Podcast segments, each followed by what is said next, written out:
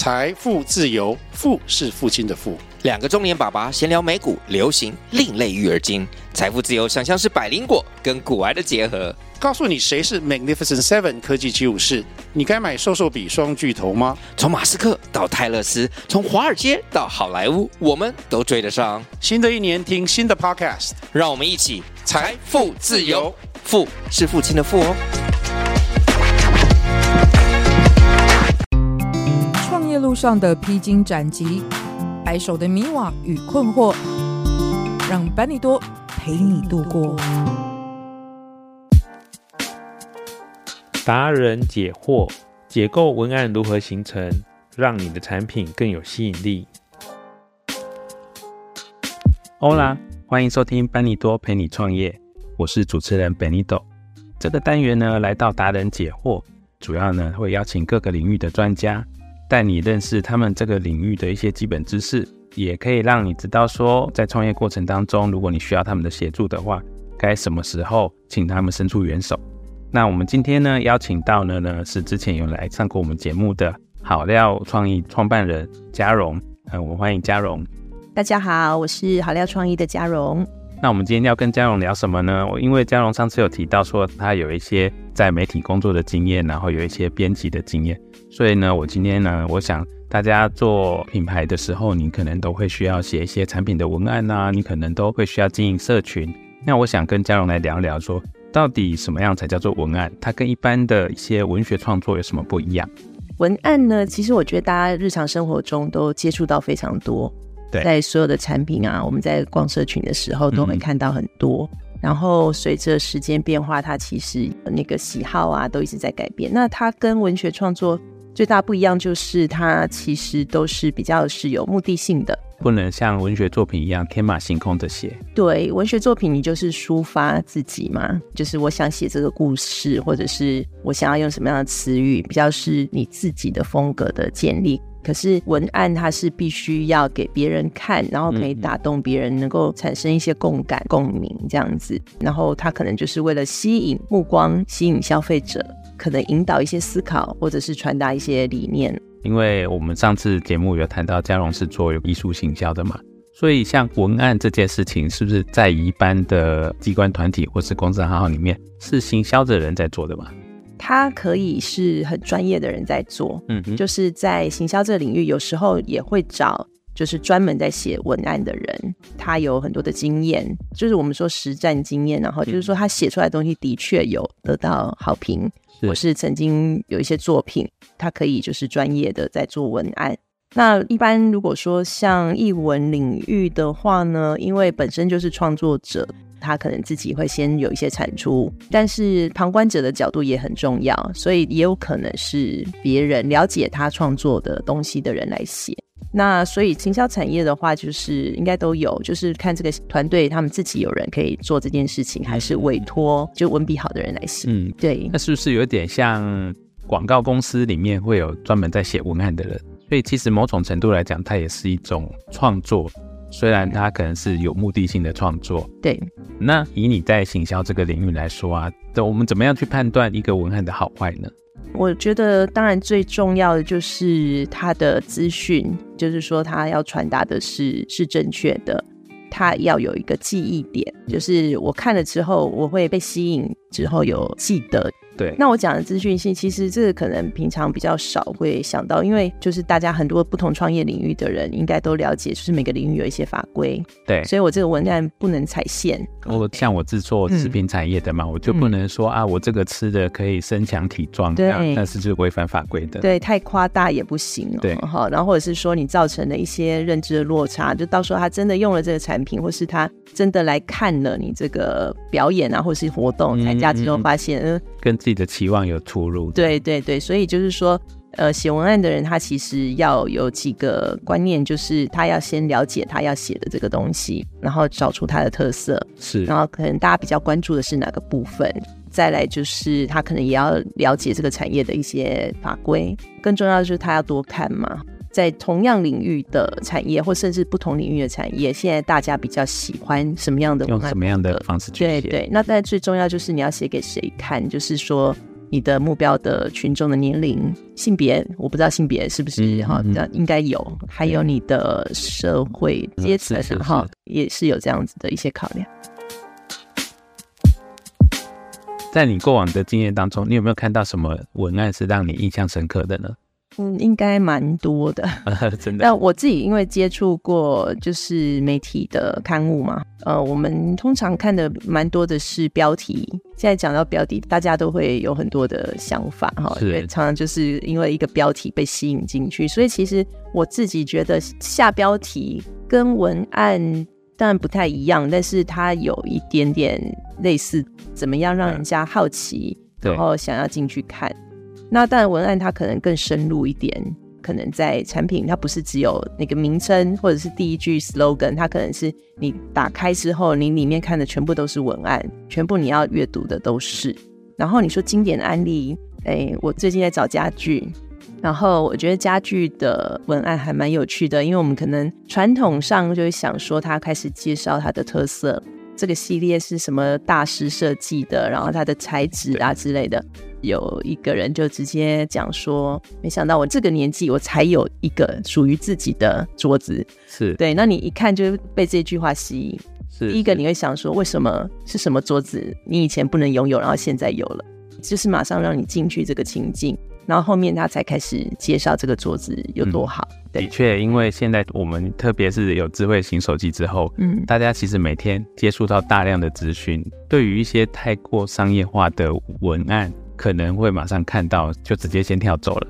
对，这让我也想到前一段时间有一些店家会在他们门口挂那个红布条，写说谢谢周杰伦，或者是谢谢某某名人，然后下面写小字说还没有来，对，对，就是用这样子，因为你会先有一个吸睛，然后你才会想去多了解他。对，好像是这样哦，因为有时候在写文案的人。或是应该说，整个做行销来说，有时候就是为了吸引那个你的受众多看你几秒钟、多看几眼的时间，这样子。对，所以其实大家如果有下过社群广告的，就知道它其实有一些建议的最佳字数的限制。那我怎么在比如说一百二十个字里面，让大家愿意停留在我这个广告上？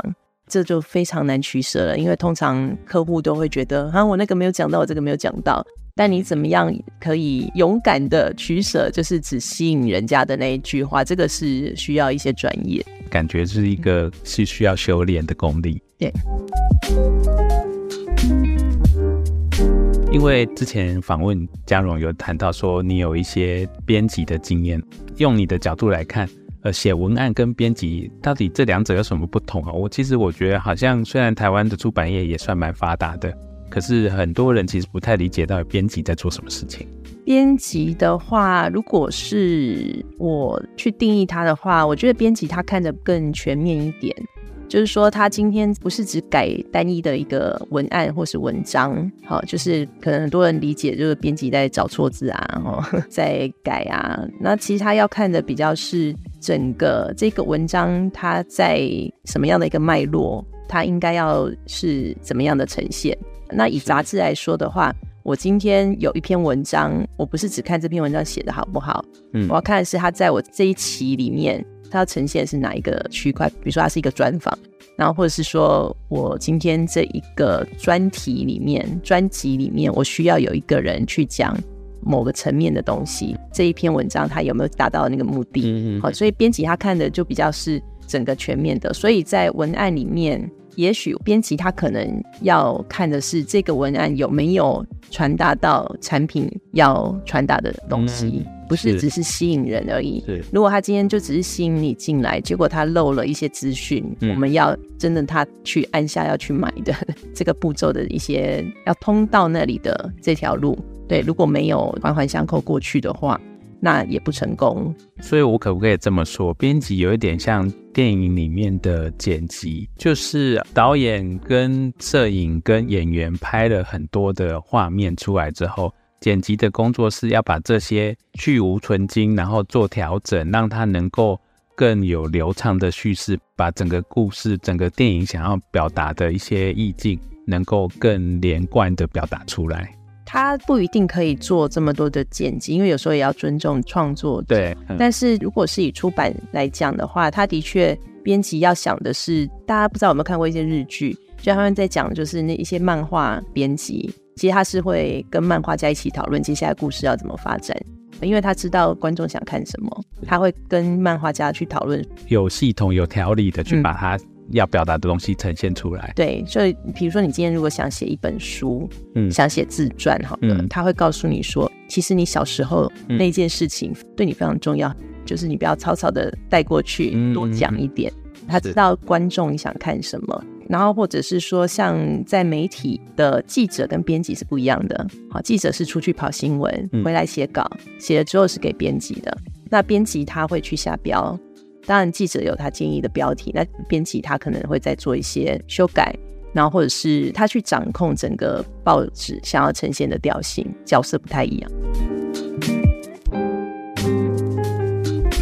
嘉荣也有很多写文案的经验呐、那你可不可以跟大家分享一下，如果你今天你要写一个文案，你怎么样做准备，然后能够写出一篇还不错的文案呢？其实我的经验都比较是建立在专案里面，就不是单独只是做文案。所以，比如说我们可能在专案里面，我们有帮人家做文宣品，然后我可能必须就去筛选这些资讯里面哪一些是要放在文宣设计上，那个 slogan 要怎么下这样子。所以我经验比较是这个部分。我觉得写文案就是我稍早有提到嘛，哈，就是说他可能要做比较多的功课。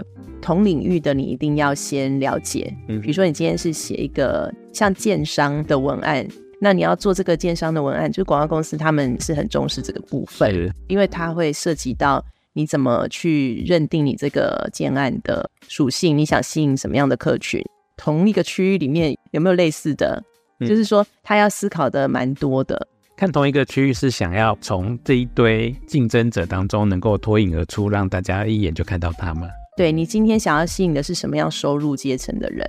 就是一个产品的话，就是它的定位啦。比如说你是要买给小三的，好，那你写的方式是不是就跟你要卖给全家福的那种不太一样？哦，对，对，你要吸引到不同需求的人。对，所以好，现在从这里开始接哈，就是。文案呢，其实他要写之前，一定要是先了解他的产品的定位，他要吸引什么客群。那我今天是写给父母辈的，还是老师教育界的，还是谁？非常非常重要，应该是第一个关键。再来的话，他要了解的是这个现在的趋势，大家喜欢看什么样的文字？是，所以刚刚讲到，等于是要先了解。自己的客群吗？对，你的对象到底是谁？然后以及他们现在会关注的是什么事情？对。那以我的经验，就是之前在写比较是译文专案的文案的话，比如说一个表演，那我们是希望人家来买票嘛？对。所以我希望他能够很快的在短短的文字里抓到这个表演的特色是什么，所以我们可能会用一些数字来带。那我教大家一个最简单的方式，把一些数字抓出来。因为人在阅读文案的时候是很容易被数字吸引跟记得的。其实大家发现哦，你去 Google 一下一些大型的活动，他们一定都会讲说带来几套节目，总共有几场活动，连续几天，就是这些数字就会让你很快的对一个活动或是一个产品有一个大概的概念。刚刚你在讲的时候，我第一个先想到的是。很多电影，他们都会写电影的简介，尤其像现在手机，很多人都会安装有 Netflix 啊，或者是 Disney Plus 之类的。那有时候的确，那个说明看完之后，还是不太理解到底那部电影在演什么。这个是一个非常非常专业领域哦，就是大家看 Netflix 的那一句，嗯，非常短的那一个介绍，要怎么样让你就是有点了解又不太了解，然后想要点进去看。更多，嗯，那个是非常非常专业的领域哦，真的。对，这个可能要花很多时间。但我我自己的经验就是，我真的没有点进去看，你还真的不知道到底是什么。对，然后我必须说，那个影片的这个部分，我之前有听过，它的确是一个很有趣的文案经验。大家如果有兴趣，可以再多找一下。那像会写文案的人，他需要很会写文章吗？不见得哎、欸，我觉得就所谓的写文章，如果是长文的话，我觉得有人擅长长文，有人擅长短句。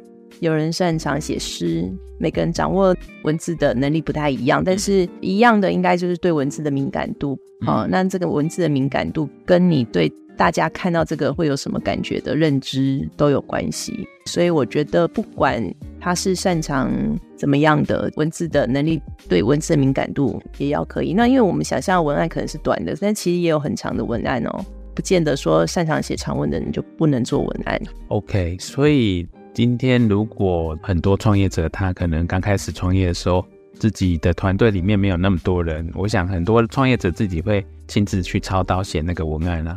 你觉得有没有需要做什么样的准备，可以让他有机会可以写得比较好一点？可能就是多看吧，多看哦。对，然后写好之后多给一些人看。这边也要告诉大家一些我的经验，就是通常。人家没有必要，就是你写什么他就接受。对，好，你给客户的时候不能只给他一两版，嗯，你就是要给他很多版，就是不同的版本，告诉他你的重点是什么，思考是什么，会帮助他去选择。嗯。当然，也有一些比较商业上的技巧，就是设计师也是的，他们可能会设计三个。然后有一个就特别差这样子，因为他就是不想你选那个 就是他要你选的那个可能就特别好这样，对，就是来陪衬的。这当然也是有这种技巧，不过提案的技巧，我觉得不管怎么样，就是你要让客户有选择，这个是很重要的。嗯，OK。我想，因为有很多公司是做行销的嘛，我知道也有一些人是在做接案，帮人家写文案的。如果我们一个创业者他没有把握，或者是他其实真的很忙，没有时间写的话，可以找人来操刀代劳吗？我觉得主要还是要先想清楚有哪一些你想要请人家代劳的是哪个部分，因为其实有时候文案它需要蛮长时间的沟通。然后就像刚刚讲的，就是说我可能不是找一个就是专门写文案的，我可能是找一个行销团队，或者是就是我自己的社群小编。大家一起讨论，就团队内的人，或者是外包出去，不管怎么样，就是要做沟通，这是第一个。嗯、然后，呃，你可以给他看很多 sample，就是你觉得不错，觉得不错的，对，嗯、就有助于沟通。因为其实不管是自己内部新聘的人员，或者是外部委外请人家外包的工作，他要能够写得好，应该要对这个产业有相当的了解嘛。所以，如果你是业内的，给人家一些充分的资讯，其实也能够帮助他赶快进入状况，达到你想要的东西。对，就是呃，有时候身为创业的老板，就是太忙哦，或者希望透过旁观者的角度去思考，嗯，那请人家代劳，我觉得这都非常的好，因为真的自己写会有盲点。所以像，呃，有一些在教人家怎么样投放广告的。是不是他们也会说你的文案可以做 AB 稿的测试，嗯？透过把它丢到社群上去测试，然后就可以知道说哦，到底哪一个是比较能够吸引到人家的关注的？嗯，对。然后我觉得，因为像中小企业，我们很多事都亲力亲为嘛。如果可以的话，就是自己能够操作过一次社群的投放，其实你就会比较知道在每一个阶段会需要考虑什么。之后就是你在委外，然后请人家去做的时候，你也比较知道需要跟他讨论什么。嗯，那因为我们知道说嘉荣的好料创意有做整体的行销的工作，包含帮客户处理一些文案的工作嘛。那你们也有跟一些接案的工作者合作。对，那可不可以让我们的这些想创业的伙伴知道说，如果今天想要找一个人来外包这个工作的话，大概要怎么样去计算这样子的酬劳呢？嗯，很好的问题。酬劳这部分我真的觉得比较难，就是跟大家建议，因为我们通常是包在就是整个整个案子里面的案子里面是对，所以其实也许也可以思考一下，就是说你还有什么是需要这个人一起一起处理的，比如说。他除了帮你这一次做这个广告稿，然后写 slogan，他也许也可以当你的社群小编、呃。小编是哦，或者是说他只要产出文字，然后你们有人去操作这个社群的经营，这也是一个方式。嗯嗯嗯，对，那尽量让它是一个比较完整的，因为不然的话，我想除了一些比较特殊的产业的专案，就是他只需要有一个人写文案，其他都可以自己处理，其实比较少见。嗯、那通常他写完的东西，那个东西就是要应用嘛。那所以写的人他是不是也可以去做这个应用？嗯、这个可以思考这样。嗯，好像也是，因为我们前面说他要能够承接文案的工作，他必须对这个产业、对这个行业有一些一定的了解。对，那他如果花这么多时间，其实那个成本是很难计算的。对，所以同样，我们今天如果身为一个创业者，我身为一个业主，你花那么多心思让一个人去了解你的东西，但是你只是为了少少那几个文字。好像成本上也不太符合，对的。而且其实你可能会觉得说啊，就那几个字还要付钱这样哈，但是他其实是累积了很多经验，然后他有很多的思考才会产出那些字。那我相信在预算方面，可能就是要请对方报价，那他就会去考虑他的时间啊，他要花的心力啊这样子。然后也许他有一个公定的价钱，但。应该就比较不是以字来计算，对，对应该不是那种稿费这样的计算方式。，OK，那我们今天呢，对于文案这件事情呢，有稍微再更多一点的认识。那很谢谢嘉荣今天来跟我们谈这件事情。本集重点回顾：文案为了吸引目光、传达理念，是带有目的性的文字。好的文案要能表现产品特色。传达正确资讯，并有记忆点。那至于要如何做出好文案呢？嘉荣给的建议是：第一个，你要理清产品定位，知道要吸引什么样的对象；第二，要多做功课，理解同领域产品他们是如何呈现；第三，要了解趋势，知道目标客群他们喜欢接收什么样的文字；第四，要抓出数字，让目标客群容易有记忆点。